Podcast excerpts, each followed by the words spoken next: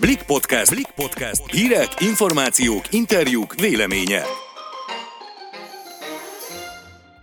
Sziasztok! Ez itt a Blik podcastja április 19-én hétfőn. Én Szabadfi Mónika vagyok.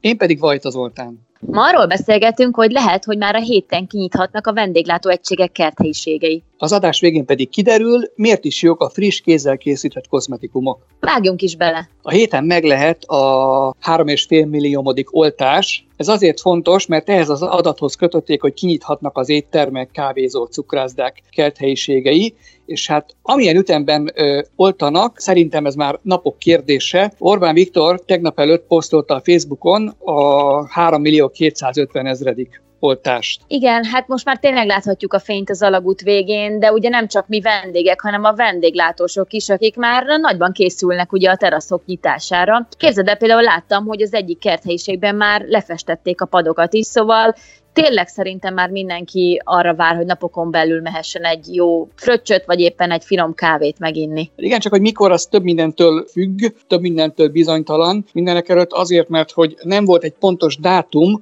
amihez képest elkezdhették volna a felkészülést a vendéglátósok. Azt meg ugye kitudhatta, hogy ez a 3,5 milliómodik oltás ez ilyen hamar meg lesz. Egyébként én nekem is kétségeim voltak, hogy ennyi embert be lehet oltani ennyi idő alatt.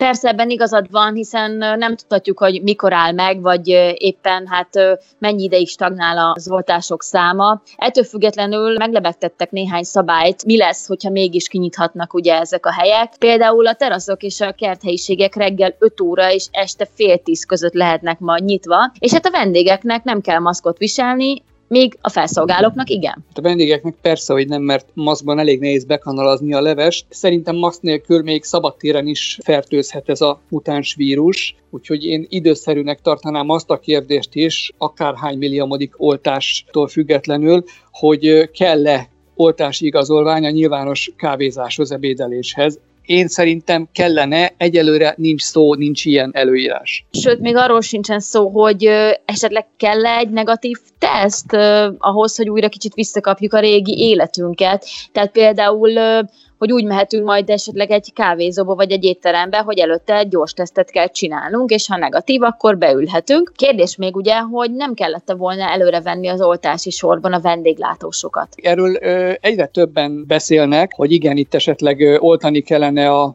vendéglátósokat. Szerintem a vendégeket is, tehát én, én oltási igazolvány nélkül nem engedném a vendégeket az étterembe, mert ugye le, leveszed a maszkot ahhoz, hogy megedd a levesedet. Társadalom kétharmada nincsen oltva, és ugye a aki egy oltást kapott, az olyan, mintha nem kapott volna. Szóval ez így bonyolult szerintem ezt erről még kellene beszélniük a szakembereknek. Azt ugye már láthattuk, hogy a pedagógusokat előrevették, hogy újra nyithasson ugye az iskola, ami hát ugye ma el is indult az alsó tagozatosok között, de hát ugye akkor, ha már itt beszélünk erről, ugye, hogy a vendéglátosok miért dolgozhatnak oltás nélkül, akkor azért feltenném én azt a kérdést, hogy és a kereskedők. Ugye ők azok, akik rengeteg emberrel találkoznak nap mint nap, és most így lesz ez a vendéglátósokkal is. De hát bízunk benne, hogy nem lesz az az első napon, amikor majd végre kinyitnak a kerthelyiségek, mint Angliában a nyitás napján tömegnyomor volt múlt héten az első napon. Ugye mindenki ivott, amennyi belefért. Teltház volt így a detoxikálókban is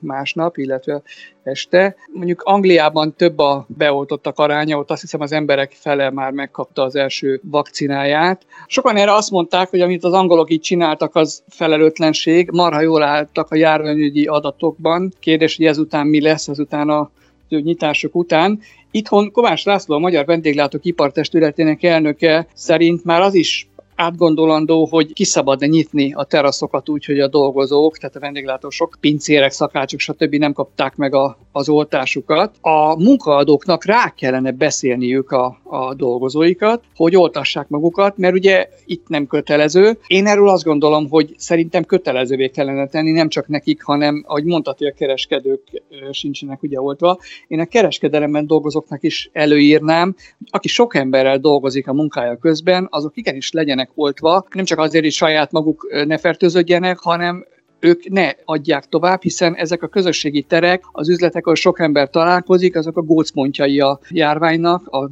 vírus terjedésének, és Szerintem ez járványügyi kérdés, és egyébként nincs ebbe semmi ördögtől való, hogy bizonyos munkakörökben, vagy bizonyos élethelyzetekben előírják az oltást. Ugye, hogyha megharap egy kutya, és a kutyának nincs oltási igazolványa, és felmerül a gyanú, hogy veszett az állat, vagy egy rókával találkozol, akkor be fognak oltani, ha kéred, ha nem. Mert a társadalomnak is az az érdeke, hogy, hogy ne szabadíts rá az emberekre ezt a betegséget. Ugyanúgy, hogyha Afrikába utazol, mert megteheted, vagy munka miatt, akkor ott van egy csomó olyan betegség, ami, ami itt Európában nincsen. Nagyon sok kötelező oltást kell megkapnod ahhoz, hogy ö, utazhass, és ez nem választás kérdése. Sőt, vannak munkakörök, ahol szintén vannak kötelező egészségügyi előírások, rendszeres egészségügyi szűrés, nem olyan, mint ami sok munkahelyen van, hogy megméri a vérnyomásod a, a, az üzemorvos, hanem például én úgy tudom, hogy a kórházakban dolgozó szikével dolgozó, tehát a, a sebekkel dolgozó orvosokat, például a szülészorvosokat rendszeresen szűrik szifiliszre, meg talán hepatitisre is,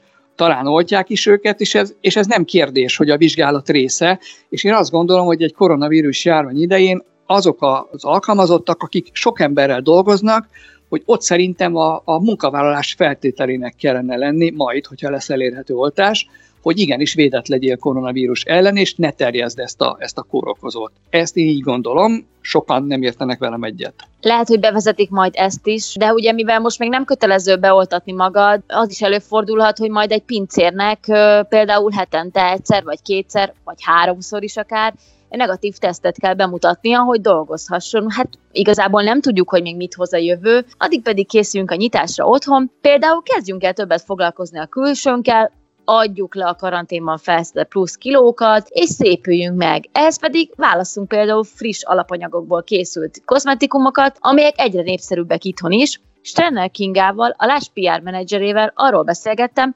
miért jók az ilyen termékek, és mire figyeljünk vásárláskor. Sziasztok, köszönöm a felkérést, és örülök, hogy itt lehetek ma veletek. A frissen készült kozmetikumok egyre nagyobb számban képviseltetik magukat a mindennapok szépségápolási rutinjában, egyre többen készítenek otthon arcpakolásokat, ugye egyre több terméken látjuk az üzletekben a fresh feliratot is. Pontosan mit jelent ez a friss kifejezés a szépségiparban? Ez egy igazán jó kérdés. A frissességet többféleképpen is lehet értelmezni a szépségiparon belül. Egyrészt jelenti azt, hogy egy termék nem áll hónapokig a polcokon, hanem a vásárlót elkészítéstől számítva rövid időn belül hozzá is jut, és frissen tudja felhasználni a terméket, és kielvezni jótékony hatását, illetve jelentheti azt, hogy alapvetően ahogy belegondolunk, friss összetevőket tartalmaz, ilyenek a friss zöldség, gyümölcsök, magvak és még rengeteg más összetevő, és harmadsorban pedig, hogy kevesebb vagy egyáltalán nem tartalmaz mesterséges tartósítószert az adott termék. Miért fontos, hogy egy-egy termék friss összetevőkből álljon? Köztudott, hogy az egyenesen a fáról szedett almafogyasztása a legjobb módszer a testi egészség megőrzésére, hiszen a gyümölcs energiája magából a fából származik, ebben az esetben, hiszen ahogy leesik a fáról, elkezd veszíteni a tápanyagokból. Minél hamarabb használunk fel egy összetevőt, annál hatásosabb lesz a termék.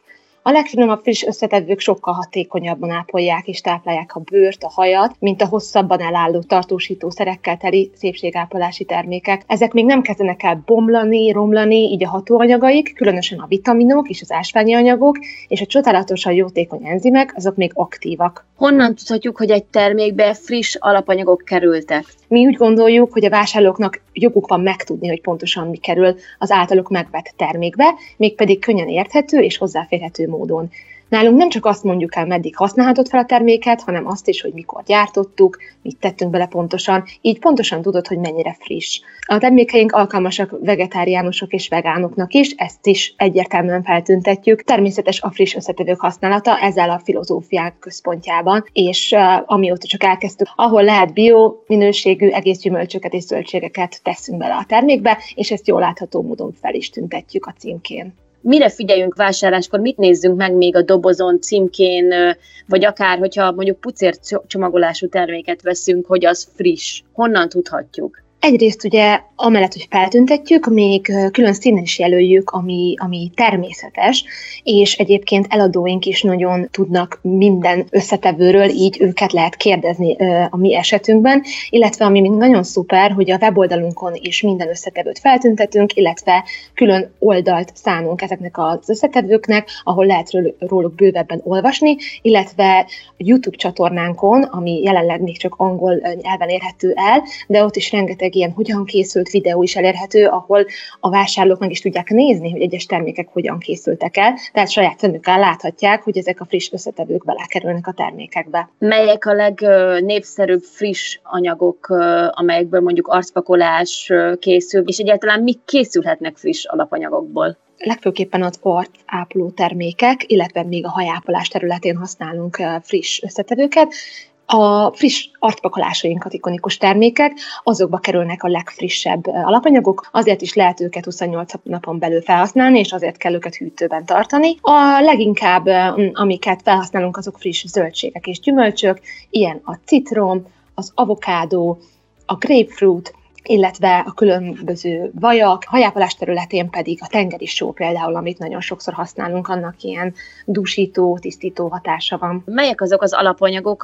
amelyekkel azonban óvatosan kell bánni, mert például nem ajánlottak problémás bőrre, vagy korpás hajra? Vannak ilyen összetevőink, de alapvetően a friss összetevőknél nem jellemző az, hogy bármilyen allergiás reakciót váltanak ki, vagy irritálná a bőrt, úgyhogy így ki, kiemelni nem tudok ilyen, ilyen friss összetevőt. Esetleg a magvak azok, amiket um, odafigyelve használunk, azok, hogyha belekerülnek egy-egy arcápoló termékbe, mondjuk egy arckrémbe, akkor ott azt, azt feltüntetjük, hogy aki allergiás tüneteket tud produkálni, akkor annak nem ajánljuk, hiszen mondjuk egy földi magyaró az tud ilyeneket kiváltani. Illetve vannak olyan termékeink, amikből ezeket direkt kivettük, hogy nehogy ilyen problémába ütközzünk, és hogy aki esetleg allergiás az adott összetevőre, az is tudja használni az adott terméket. Köszönöm a beszélgetést és a hasznos információkat. Én is nagyon köszönöm, hogy itt lehettem. Köszönjük, hogy a Blik podcastjét hallgattátok, legközelebb hétfőn találkozunk. Sziasztok! Sziasztok!